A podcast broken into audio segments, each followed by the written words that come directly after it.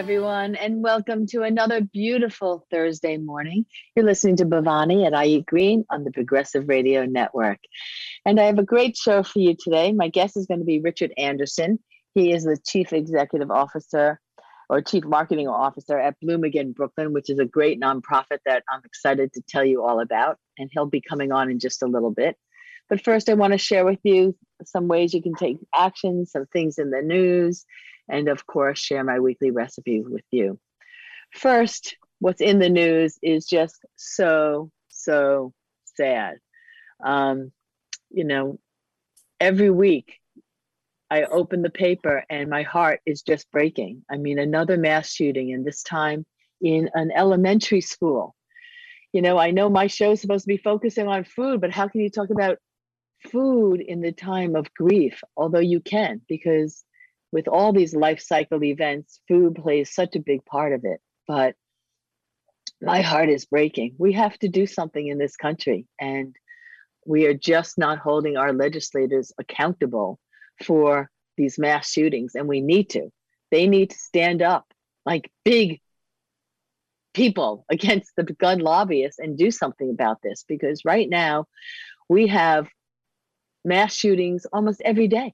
I mean, the statistics that I was reading was unbelievable how many mass shootings there were already in this year, and we're only five months into the year. It's unbelievable, hundreds and hundreds. There's there's like two shootings a day. People are afraid to go into the subways now in New York. I mean, we are just living in such crazy times, and we've talked about mental health before. Um, we, you know, I wrote about it a few weeks ago when it was in the news with you know all the young people um, teenagers, how mental health is skyrocketing, and how many teenagers are spending nights in the emergency rooms.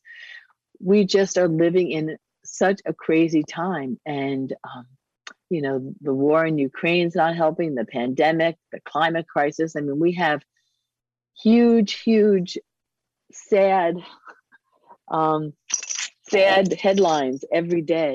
And we all need to do what we can to um, make it better.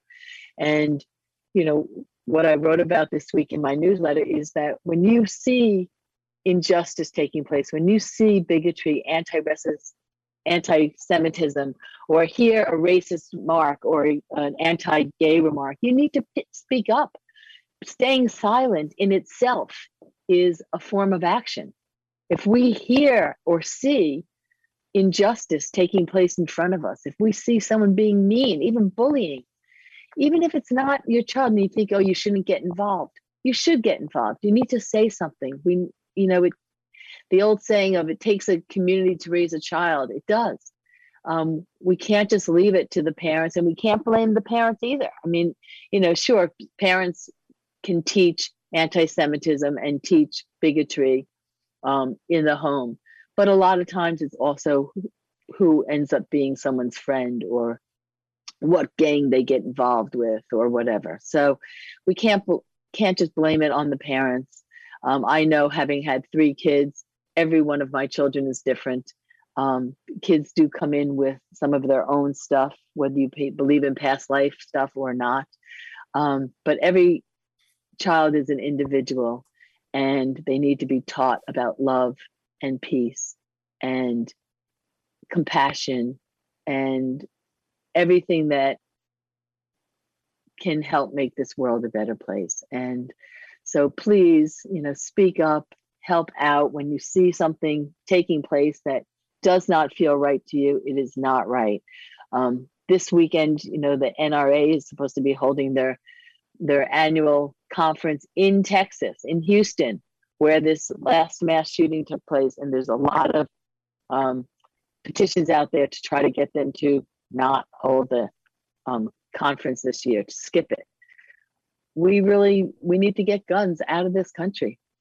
No other country is going through what we're going through, and um, we really need to do something. One thing that I thought I was trying to look through the newspapers, trying to find something that wasn't horrible to ad in the news. And I actually saw that for the first time in decades, Congress is publicly addra- addressing the sighting of UFOs. So I thought that was a little lighter.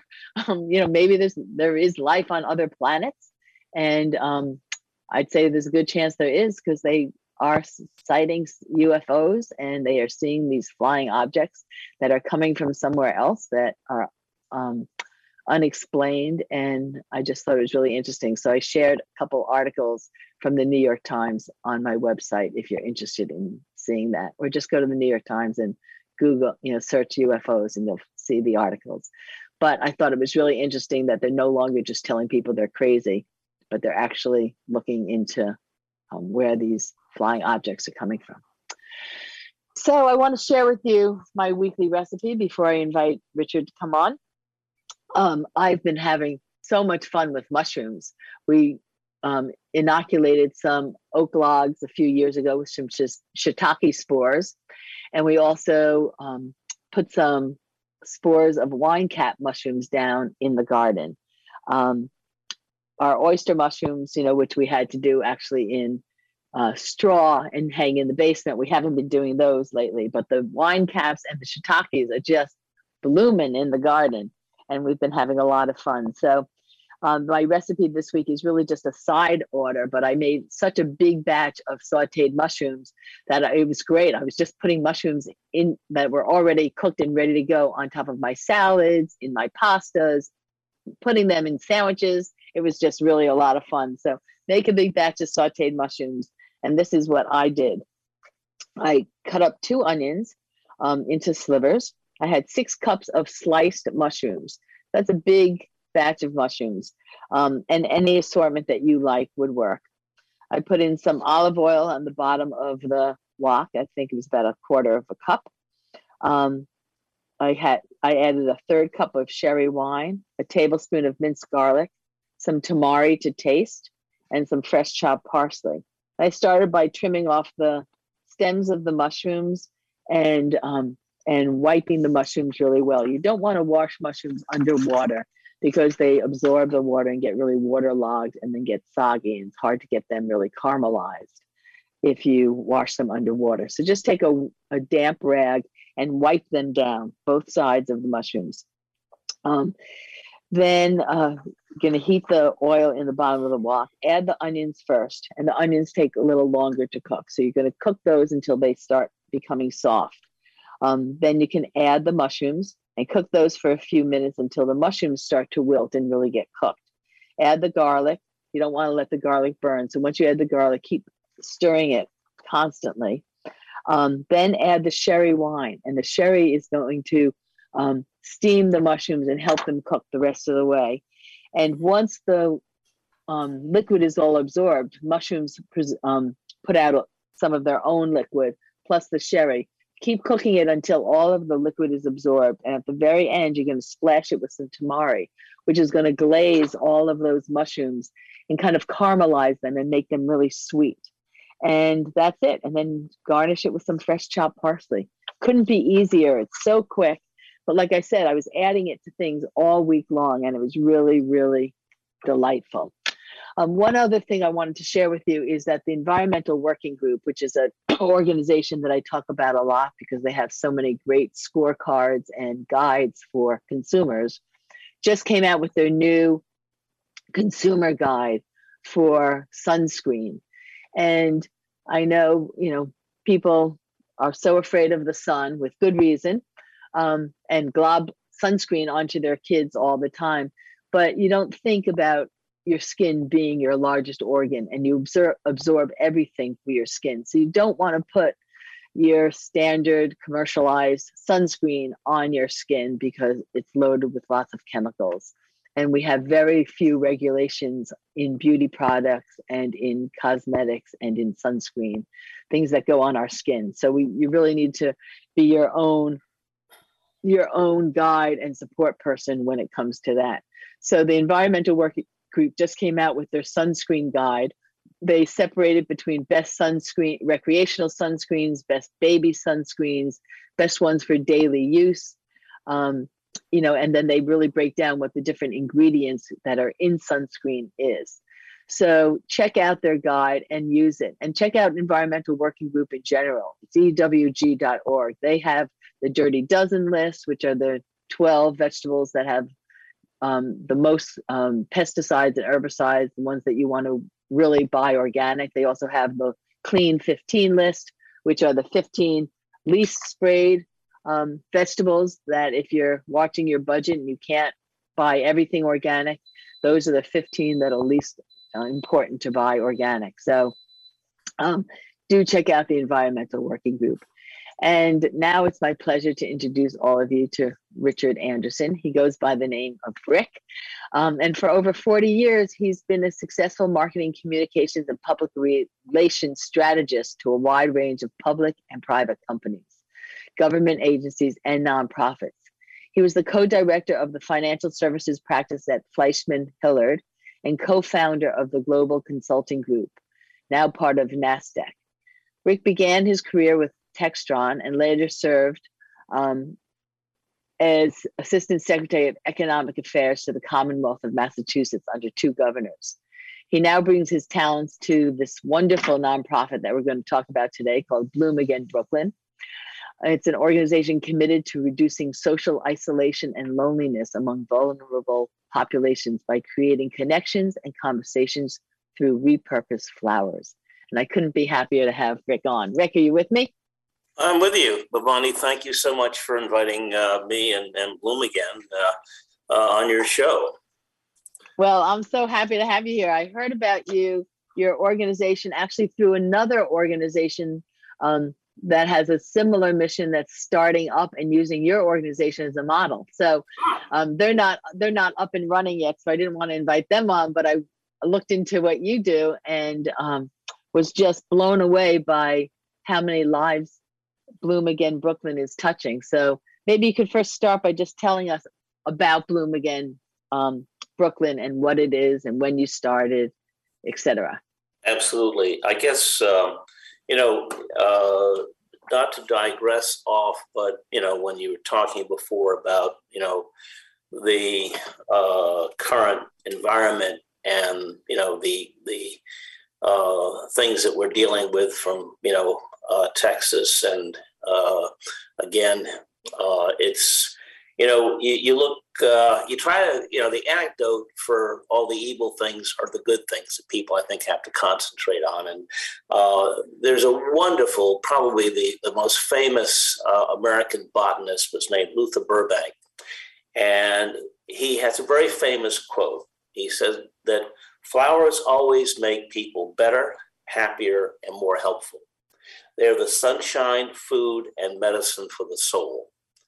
And, you know, Bloom Again Brooklyn uh, pretty much embodies that quote. Uh, we started, my wife, Caroline Anderson, was the founder of Bloom Again Brooklyn. Uh, the Bloom Again Brooklyn was sort of a, you know, kind of came about in a very serendipitous way. Um, Caroline always had grew up with flowers uh, in her family and her life. Um, her career was marked really in the visual uh, arts. Uh, she was an art gallerist, and then for more than 25 years, she was head of visual content for Scholastic Publishing. I think everybody is familiar with Scholastic. And when she retired, and this was about eight years ago, nine years ago, uh, she went back to the art world and she was representing some local artists and uh, one very good artist here in Brooklyn. And she decided to do a little pop up uh, uh, gallery show. And she uh, went and asked a local florist who had a beautiful little flower shop on Atlantic Avenue if uh, you know she'd be interested in opening up her shop to have this um, uh, art exhibit. And she said that would be great. And Caroline knew that there's a wonderful interplay between, you know, art and flowers. And so here was this beautiful artwork. Uh, local artist, someone named Ken Rush, had lovely, you know, kind of Edwin Hopper type scenes in Brooklyn and New York, as well as the countryside, um, and interspersed with these beautiful flowers. At the end of that show, uh, Caroline turned to the gallery, the uh, uh, flower shop owner, uh, Phoebe, and said, "So, what happens to these flowers at the end of the day that you know that aren't sold?" And Phoebe said, "You know, the floral industry is a very wasteful industry. We really, you know, we we we trash them, we spoil them. So Caroline said, But why? Can they be saved? And she said, Yes, they can with the proper care. So that started the wheels in moving in her mind. And so she set out uh, to see what she could do to uh, turn, you know, what was a wasteful, uh, you know, beautiful asset uh, into something, you know, that could be, you know, repurposed and used. And so uh, that's how it started. Um, she had a, a partner early on, a lovely woman who was a retired executive from Merck. And if my wife was here, she'd tell you that, you know, she's sort of the networker, but she can't get from point A to point B. So she needed a partner who could direct her. And that was uh, her partner, Donna. And so the two of them set out and actually started on the, our back deck here in Brooklyn. Um, and we first went to a local retailer, uh, Trader Joe's, and asked what, you know, what happens to the flowers at the end of the day or, you know, that um, you know, that aren't sold. And they said, well, uh, we get them every day pretty much. And, uh, and so they end up, you know, if there's a bad rose in a bunch, we have to, we have to spoil them. We have to throw them away. So Caroline said, well, would it be possible if we could, you know, uh, take those? Would you donate them to us? And they said, sure, absolutely. And then she went to a couple of florists and, you know, posed the same question. What, you know, would you, you know, can we take these flowers off your hand that aren't sold that you're going to be throwing away? So that's sort of what started it. And then we learned that, uh, and she learned that with the proper care, water is, you know, water is the life of flowers. And, you know, you, you change the water, you cut back the flowers, and flowers can last, you know, anywhere from a week to 10 days and even longer uh, if properly cared for. So that's sort of where it began. And then, of course, she had to find where, you know, where, who, you know, who could I take these flowers to? Well, there's a local nursing home in our neighborhood here in Brooklyn. We're in, in you know, the Cobble Hill Carroll Garden section of Brooklyn. And she went over there and said, you know, to the people, you know, would you be interested if we brought you fresh flowers every week? And these people looked at her and they said, Are you kidding me? Fresh flowers for our residents? And this is a, this is a very large uh, health center. It has more than it's both long term and rehab and had you know more than 400 uh, uh, residents there. So uh, they said we would be absolutely delighted. So um, just the idea of just marching in with a whole bunch of flowers to a uh, health center and passing them out or you know giving them to residents it sounds easy but there's a lot of challenges involved um, and so uh, caroline and, and her uh, partner donna you know thought okay let's let's do this the right way so they actually went in and conducted um, a, uh, a uh, I forget what you call it. It's uh, uh, when when a marketing comp when a company wants survey. To, well, it's not sort of a survey. It's a, it, you, you deal you, you talk to a bunch of people who are the potential consumers of something. I, um, and so what they did was they they had a bunch of the the residents there, and they talked to them about what would they like, how would they like it, and they found out that well, their rooms are small, they don't have a lot of space, so you can't bring in big vases of flowers. You have to have little ones where they can sit by their bedside or on their, their dresser. And so we then designed and we were able to uh, have a very kind of a, a, little sort of a julep cup, which is plastic, not glass. And so, you know, you learn these things. And uh, then, of course, uh, uh, the uh, nurses there, the staff took a survey of the residents. What kind of flowers would you like? What kind of colors would you like? And so ultimately, we, we had a kind of a spreadsheet of, you know, which flowers go to, you know, Mrs. Jones or, you know, Mr. Uh, Anderson or what, what yeah. have you. And then, uh, but, you know, going back to the, the quote from Luther Burbank, you know, flowers really you know make people happy especially people who not are not used to getting flowers and and this is this is the joy of it that is it opens up a conversation um, and it also connects with the recipient. And you know, as a result, it makes somebody feel like, oh, somebody cares about me. Um, I feel so much better, and it also provokes many, you know, many wonderful memories from people in their, you know, childhood going back. And we have found it. And so we started with this one nursing home, and then we expanded to about seven uh, nursing homes in Brooklyn. And then we started with senior centers. And then one of our largest partners is the YWCA here in Brooklyn, which houses over 300 former trauma and homeless uh, survivors, women. And it's a wonderful facility. And we bring flowers in there every week.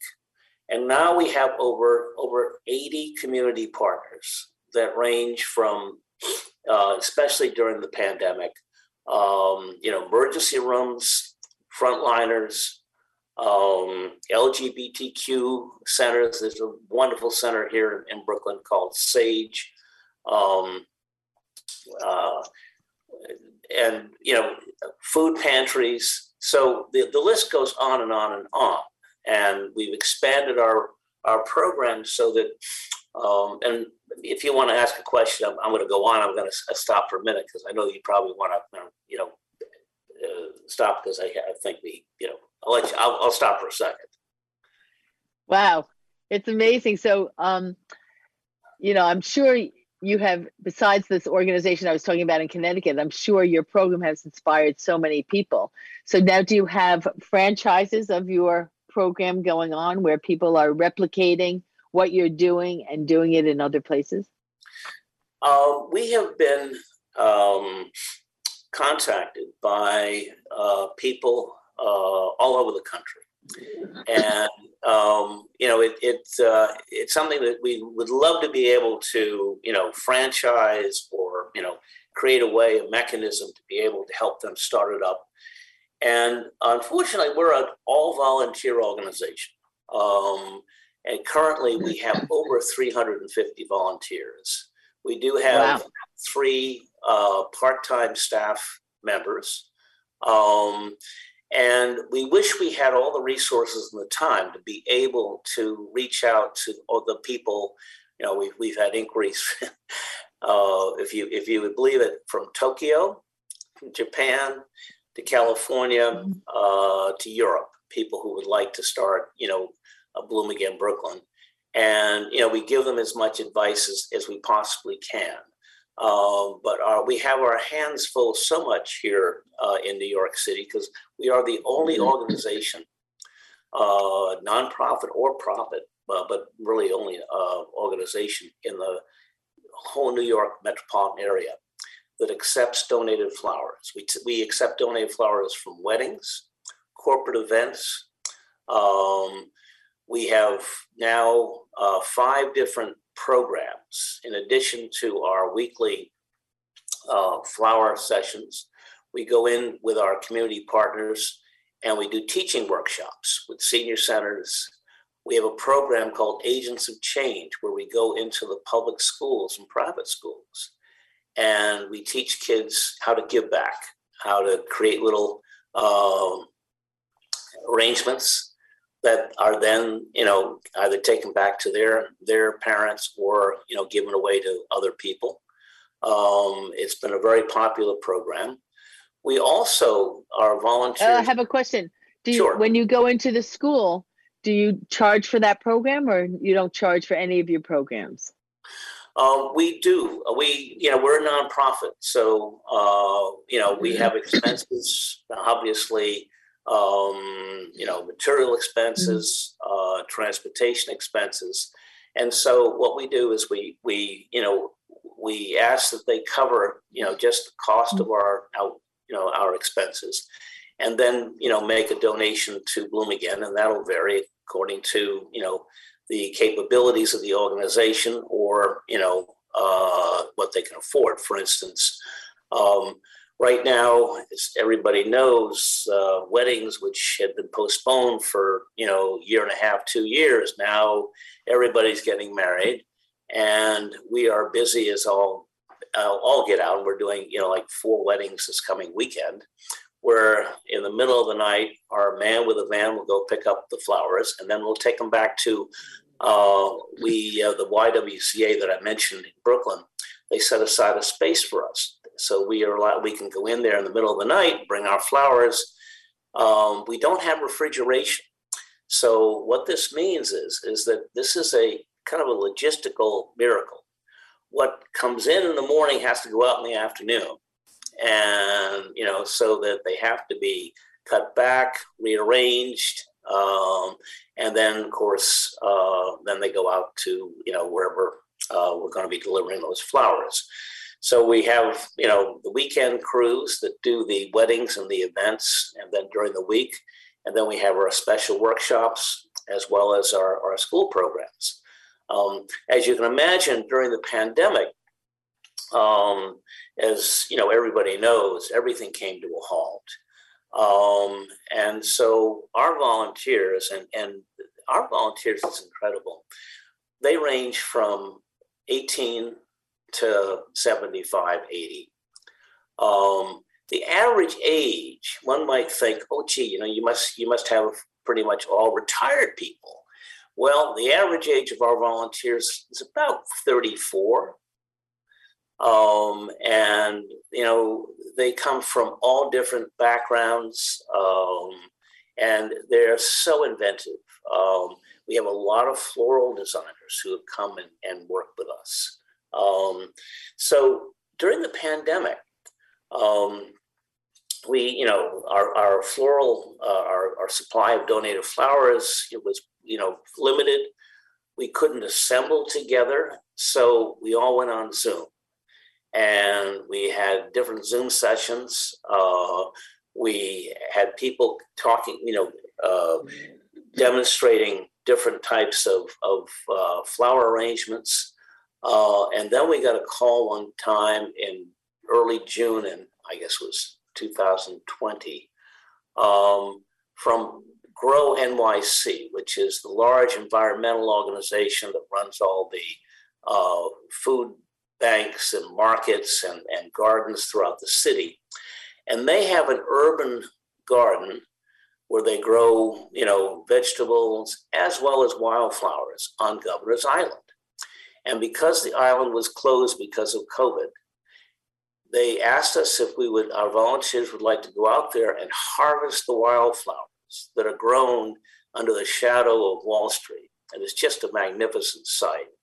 And sure enough, you know, 15, 20 volunteers, we go out there, harvest the wildflowers, make arrangements, and then bring them back to our community partners, our nursing homes, our food pantries, our senior centers, um, and it was just a you know a wonderful thing, and and uh, and that just kept you know going on and on and on. Um, and then this past year, um, actually it was 2021. Um, we got a call from uh, a firm that has been in business for over 140 years. They're one of the original uh, importer and manufacturer of silk flowers. Beautiful silk flowers from the Far East and from Europe. And they were cutting back on their inventory. And they said, Would you like, we'd love to, you know, just take them off our hands. and so we went up to, they were up in Yonkers, and we just, uh, we took hundreds and thousands of silk flowers. Not sure. And then our, our, our our volunteers and so talented people, you know, began to show how you make wonderful arrangements as well as silk flower cards. And so we, silk flower what?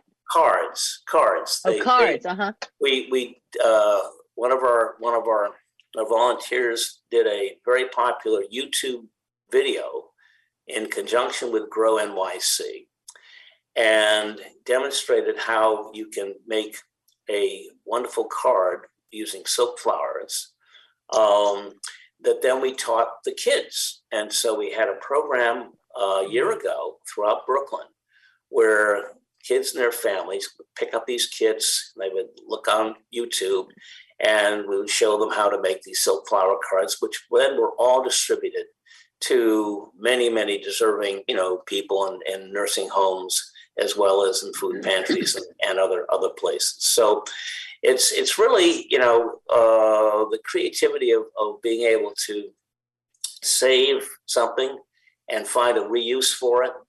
Um, and back in December, this past December, there was an article in the New York Times, which we were very fortunate to be, be part of. And it talked about how important it was uh, volunteerism. And we have over, I mentioned 350, actually, we touch more than 2,500 people uh, each year and more. Um, and it, uh, it allowed them to really uh, survive and and feel you know much better about themselves because we deal with loneliness. We deal with social isolation. And the flowers are just a way in which to break that social isolation and loneliness and so just by all these volunteers being able to come together first on zoom and then we would assemble socially distanced you know properly distanced in parking lots because we couldn't go back to where we we we we have two churches that give us donated space, so we weren't able to go there for for a while until you know about a year and a half ago. So uh, it really has been a, a wonderful experience, uh, even though COVID was tough on everybody. Yeah. Wow. So um, right now, you also do corporate workshops. I see on your website? Yes, we, we, we do. And, and one of our partners is New York Cares. And for your listeners, New York Cares is probably the, the, the largest uh, volunteer umbrella organization in the country. It's, you know, it's based in New York. And what it does is it, it, it, it works uh, with nonprofit organizations and it places people who want to volunteer uh, into volunteer opportunities with those uh, nonprofit organizations. So we are one of those nonprofit, and we a number of our volunteers come through New York Cares. New York Cares also works with many companies, large and small, where uh, today uh, young people uh, really want to give back. So their their employers uh, seek out volunteer opportunities, and they work through New York Cares. So they have a big corporate program. So New York Cares introduced us to some major companies like Credit Suisse and Barclays and Nasdaq. And we would, 15 of our volunteers would come into their corporate offices with buckets of flowers. We go into a conference room there'd be 25, 30 uh, employees, and we teach them how to, you know, cut, arrange the flowers, uh, talk about bloom again. And then we would take those arrangements, you know, 60, 80, 100 arrangements, and we would bring them back to our uh, corporate, our, our community partners. We also uh, have workshops where corporations and companies will send their employees to us and we'll do them on site. We have two sites we work at. Uh, one is Plymouth Church in Brooklyn Heights, historic uh, church, and then there's another church in, in Cobble Hill that also gives us donated space. We're non-denominational, but um, you know everything is volunteered, and and so we're very happy to you know have this space. Um, and they're they're great partners of ours. So we have these workshops, um, you know, we hold them there uh, at um, you know where we are located. Mm-hmm. Now I have another question. Going back to the silk cards, when you had when you'd give kits to families, were they making the cards and then giving the cards back to you to distribute, or right. were they keeping the cards themselves? Um, no, they would. we, we uh, they would bring the cards back. This this took place over about a a 10 day to two week period where they came. Uh, I think it was right after Memorial Day. They picked up the kits. I think there were about we were close to five, six hundred families uh, that took part in this from in in all over Brooklyn, and they made thousands of beautiful cards. I wish I well, I I uh, love to show you. They they're just magnificent. Uh-huh. And, sure. and very very creative. Um, and then they brought them back, and then we distribute them to you know all over to our our partners. So where do you have those videos? Are they on your website? They're on the website. They're also on YouTube. We have you know we have a YouTube channel up there. Uh huh. Yeah, that's wonderful because you know I I've done a lot of volunteering over the years. Um, for 25 years, I've partnered with a nonprofit called the River Fund, where um, they are one of the largest food pantries in New York City, and we would cook Thanksgiving, um, a Thanksgiving meal for them, and a Christmas meal for them, and an Easter meal. And we'd do all the cooking would take place in my home kitchen, but I'd have over hundred volunteers that would come through during the weekend, and we'd have a, a crayon station for the kids to make cards and you know and it was you know all hands on deck. And we also had um, the men the young men and women's real estate association became partners with us and they would send volunteers. So it was you know something that was going on like i said for 25 years and it just came to a halt with the pandemic because nobody want could cook you know could be in close contact and it wasn't something we could um you know have people do in their home and then bring to us. So we really kind of were cut short but it was so wonderful to hear how you were able to um really you know improvise and adapt to the change and still main, manage to get flowers and get them out there um, it, it, amazing. It was pretty. It was pretty amazing. Um, but um, you know, in, in, the context of what you were talking about before, in terms of you know the the sadness that you know recent events, uh, there's so much good out there, and unfortunately, the the focus is always you know on the bad and not enough on the good. Yeah. Um, but we're just amazed at the breadth of volunteerism that there is out there. I mean, we just um, we we right now we're we're we're so fortunate because we have a, a waiting list of volunteers. We, we just don't have enough spots to be able to accommodate. And you know, I, I wish we could you know share these volunteers with other organizations that may you know that, that need them you know as much more than, than we do but we're just fortunate in the sense that that you know we have something so beautiful that we work with that has such an impact. But uh, volunteerism is such a, a, a, a strong part of the American fabric, and it's really just you know channeling it. You know, you talked about uh, what you all did, you know, with uh, the food pantry and stuff. One of our oldest partners is a wonderful organization that works with homebound older adults called Heights and Hills. And every Thanksgiving up until COVID, they would host over 250 people for Thanksgiving dinner um, at you know one of the local churches, and everybody was would pitch in. And then of course you know that ended. So uh, having it in person, but then they were able to prepare food, uh, meals. And so we then uh, put together the, the wildflower bouquets that went along with the food that was delivered to 250 people homebound, you know, older adults. So it's just a nice add-on. It mm-hmm. tells someone that they, you know, someone really cares about. Mm-hmm. You know, and as I mentioned earlier, you know, how food is a part of grief. Um, you know, it's woven into all these, um, you know, sad situations. Food becomes a big part of it. You bring food to people, you bring them castles, you try to help alleviate some of their sadness. Food, when people come together, food brings them together. Flowers do the same.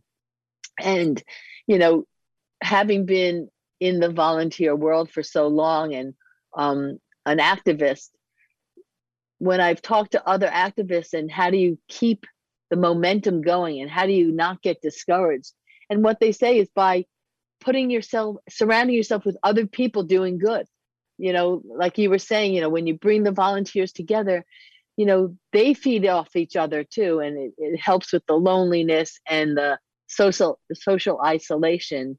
Um, in itself, just working together and when people are depressed, there's nothing better to bring you out of depression than to help others. And um, so I think volunteerism is really an awesome thing. And also repurposing things, as you talked about, how we need to keep things out of the landfill, and how if you can um, find ways to repurpose everything, it it's just an amazing thing. I know we have to move our office and shop with our family business soon, and trying to you know scrap metal and find a place for glass and find a place for you know trying to recycle the stuff so that you're not just throwing it all in a dumpster is really a challenge. And it takes some extra time but it's so worth it um, if you can find people to use stuff. I i, I couldn't agree with you more. You're, you're absolutely uh, you know correct. I think one of the things that uh, covid has brought to the forefront of our public consciousness is just you know how what a you know there, there is a disease called social isolation and loneliness and it impacts you know so many people. Um, and so volunteerism became a way in which to combat that. Uh, and we're just kind of part of you know this fabric this this huge network of of organizations small and large. Uh, you know it's it's just you know it starts you know, with, uh, you know, sponsoring a little lemonade stand or something like that, you know, and gets bigger and bigger. We're just, you know, we're just part of something that is a, is, it's a, it's a huge positive force, you know, in our communities and in our country that needs to be uh, understood and appreciated better and also needs to be you know uh, it needs more public attention. Because you know again as we we we focus in on you know the the bad parts and we really need to bring ourselves up and look at the good parts. Yeah i know like when i said i was looking for some happy news to yeah. like write about it was like the best i could come up with were the ufos i mean it was really so sad there was so much sadness in the paper and it's hard to find happy news you know and so um you know volunteerism and bringing people together and um, you know what you're creating is really great happy news um, can you tell us a little bit of more about the teaching workshops that you do um, you actually have fl- floral designers teaching your volunteers how to make the arrangements mm-hmm. yeah actually the first the first workshop that we we conducted was at uh, uh, Cobble Hill Healthcare Center, which is our kind of model, uh, you know, nursing home, and um, we uh, we saw that that um, sort of miraculous things happen uh, with people with varying uh, illnesses or diseases, whether you know whether it's Alzheimer's, dementia, or what have you. When they are working with flowers, um, and this has been kind of documented scientifically uh, in different research studies that flower is, especially among older populations, have an ability for people to all of a sudden recapture certain senses and skills that are otherwise, you know, been been you know minimized uh, because of the condition that they're they're suffering. And we've seen this. We saw this in, in one, one wonderful place called the Center for Nursing and Rehab. And their recreation director, who was a trained um, uh, psychologist, was documenting uh, many of, of number of her uh, residents there who responded, you know, amazingly to working with flowers. Uh, she now uh, went on to, she teaches at St. Joseph's College. And we go into St. Joseph's College now with her, you know, she has the classes and we teach the kids how to, how to, you know, you know, make flowers and, arrangements and stuff like that.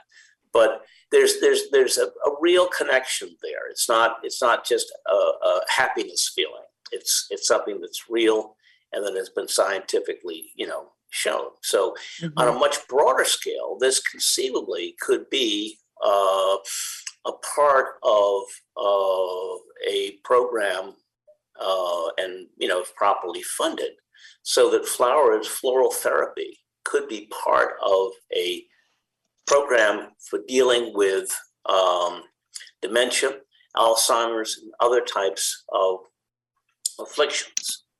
Um, and you know, we, we we see it all the time. It's just that you know we don't have the resources to document it to to the extent that we we would like to be able to.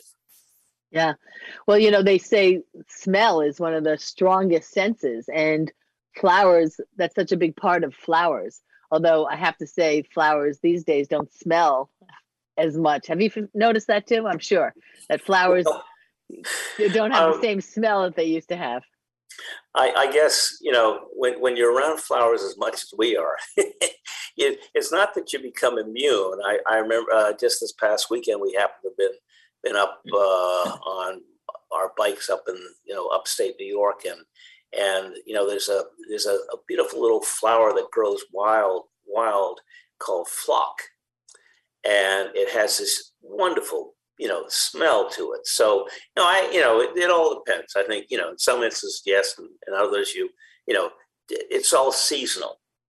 Soon mm-hmm. we're going to get into um, what is it the the purple flower that comes out. Uh, peonies. Peonies. No, it's it has a different. Uh, um, lilacs. Lilacs. Lilacs. Yeah. Yeah. Well, I have two different types of lilac bushes on my property, and one is already over and one is just starting. But yeah, the lilacs are beautiful, beautiful. Yeah. But I know people have said, you know, flowers don't smell as much as they used to. And I know in the food world, a lot of vegetables don't have as strong a taste as they used to. You know, when things are being grown commercially, commercially, very often they don't have the same um, qualities that they had when they were more wild. Well, it, it could well be true. I mean, I'm not, I'm not denying yeah. that. I, I, I, guess we're going to have to, you know, hire our, our uh, smell testers and, and see whether we can, you know, verify that or not. Uh huh. Uh huh. Um, so, do you have plans of expanding more, or are you at your limit? Um, I know you we touched on the idea of franchising, but did has that gone anywhere? Have you had other organizations? I know you've said people have reached out to you from all over. Have you actually been able to mentor some other organizations to replicate what you're doing? We have from from afar. Uh, not as much as we'd like because you know we just we just have our hands full. Our our priority is to build the foundation of Bloom Again Brooklyn so that we're operating seven days a week, that we have a permanent uh, full time staff, that we end up having our own uh, facility so that we could do so much more uh, if we had, you know, the tools of refrigeration and the space, and ultimately, you know, the drivers, because uh, there's no doubt that um, we could. I mean, as it is, you know, we we we will uh, deliver close to. Uh, oh, 15, 1800 arrangements uh, a month uh, we have diverted over 1.8 million flowers from the from the solid waste stream. Um, we've touched, you know, over 70, 80,000 recipients. We could, awesome. you know, we could triple, quadruple those numbers um, because the the demand is there. Uh, we have the reservoir of volunteers uh, the extensions, you know, the, the school programs, the corporate programs, um, you know, they're, they're all there. So it's just a question of having the, the resources, the financial resources, uh, and the people power uh, to do it. So that's our that's our focus is that we really want to institutionalize Bloom Again Brooklyn, so so that you know it, it then could become a replicated you know model for for other you know other places. Yeah. So, um, what are your plans going forward? Do you have um, what? Are- I, I didn't hear you. I think you said, uh, what are the plans going forward? Yeah. Um, well, um, we uh, we're back out uh, at Governor's Island uh, starting uh, next week. So that we go out there now once a week uh, to harvest. We actually planted wildflowers the, the last fall uh, with Grow NYC. Um, we're we're now doing a lot of corporate workshops um, because now people are back at work in the offices, and so that's keeping us you know very busy. Uh, last week we just had our uh, we call our spring fling gala, uh, which we had once before in 2019. And of course, you know, uh, nobody got together after, you know, with COVID. So we were able to come back and we had 275 people at Plymouth Wow. Church. Uh, and it was a, a, a wonderful, wonderful uh, occasion. And we honored uh, the uh, president of uh, our, you know, partner, uh, the YWCA, a wonderful woman who is committed.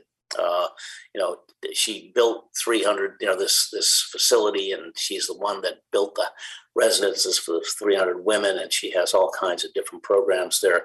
So we're we're really we're we're uh, we're our mission, in addition to breaking isolation, is to enhance the missions of the of our partners, really, because we're just you know we can't reach them unless we're partners with them because it's their it's the people they serve that we then help them to serve. So we're we're not an end unto ourselves. We're we're you know just sort of we bring other people together and we make people you know happy and more more effective. So and and we're just going to continue to do that Yeah. So if some of my listeners want to volunteer, how would they get involved? Well, they go online uh, to our website.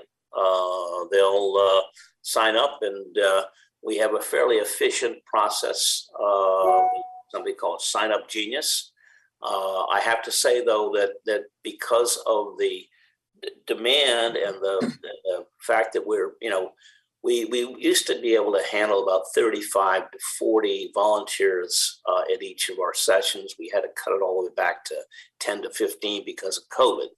Now we, you know, we've been able to go back up to around 20 to 25.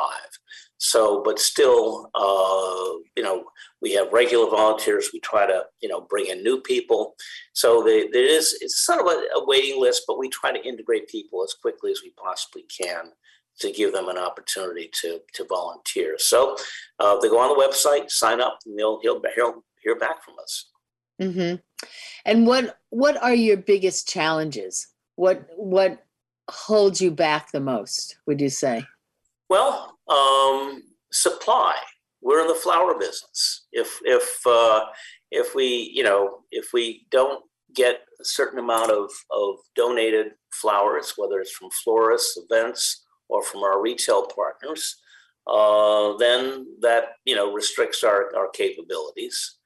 Um, the challenging part really is is is financial. Um, you know, we we we we have uh, received a number of, of small foundation grants. Um, we don't receive any government funding. Um, we don't fall, sort of fall into that category. Um, and so it really depends on individual donations. Um, so, you know, it's, it's always a challenge for any nonprofit to be able to, you know, do what they want to do and achieve the, the mission uh, because it requires a certain amount of, of uh, you know financial resources. Um, and but our challenge really is is how to manage the growth. Um, we have uh, we're in the luxury, as I said about you know a reservoir of volunteers. Our community partners, you know, grow, and and we'd like to be able to satisfy as many people as we can in organizations. Our school program just is really beginning. We were in seven schools. Uh, we could triple that, but again, that's the challenge. Challenge is to manage the growth. Yeah, I was going to ask you whether you you know venture out to Long Island, but I guess just in Brooklyn, you can't even manage all the schools that you have in Brooklyn. Uh, yeah, no, we haven't. Yeah, but we do. We do go out to Long Island uh, to pick up flowers for weddings and events. Uh huh. So um, you know, it's it's we'll go, you know, within a maybe a two hour, two and a half hour drive.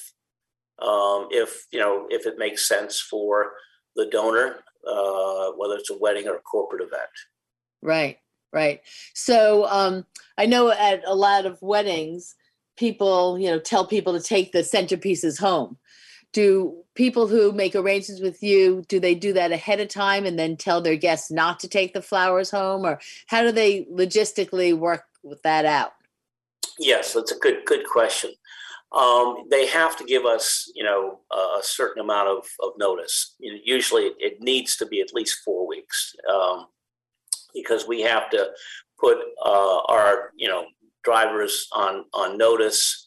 Uh, we negotiate the terms whenever um, a, a bride or a wedding planner reaches out to us. Um, we uh, you know we have to make an assessment based on you know what the arrangements are what we're going to be picking up how it's broken down and so therefore we determine what the actual costs are going to be for you know for pickup and, and transportation.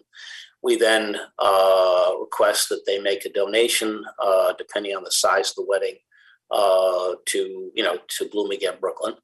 And you know once all that's into place you know then then it's fine and and uh, but usually we we do require you know at least four weeks notice and especially today although we get calls the day before saying hey can yeah. you come and pick up our flowers yeah and depending where it is and if you yeah. can you will well, so um do you have set um relationships with catering halls like you know i know that on long island as you mentioned there's so many places that have multiple weddings every weekend we uh, uh, we do. We uh, all the the major venues here in new york city whether it's the rainbow room or cipriani's or the plaza um, uh, and you know, uh, hotels uh, we now have arrangements with them. Uh, not formalized arrangements, but they know who we are so that, you know, uh, they can recommend uh, us uh, to one of their, their clients. We just uh, now are in the process of doing uh, arrangements with the Metropolitan Museum. So we did pick up from the Met Gala. Um, we we we picked up when when Amazon had a, a, a opening party for the I guess it was the Ricardos. We picked up those flowers. Uh-huh. Um, we pick up a lot of flowers for celebrities that we can't name because you know they don't right, let us use their name. But um, you know when they have big events, so uh, we're you know we're out there. That's great. That is great. Well, Rick, it's been just such a great pleasure to speak with you and to talk about something happy. Well, um, and you and the good that you're doing and how many people you're making happy. It's just awesome. So I want to thank you and your wife, Caroline, for the hard work you're doing and the inspiration that you're providing for so many people and the opportunity for people to volunteer and you know just the volunteering is coming out of loneliness. So thank you for your work. All of my listeners out there thank you. And please be generous. Make a donation to bloom again brooklyn. Help their work and um, have a great rest of the week. Thank you, Rick. Thank you so much, Bhavani. This has been you know, a lot of fun. I really appreciate you reaching out. Thanks. Thank you. Yep. Everyone out there, have a great rest of the week, and I'll see you all again next week. Bye for now.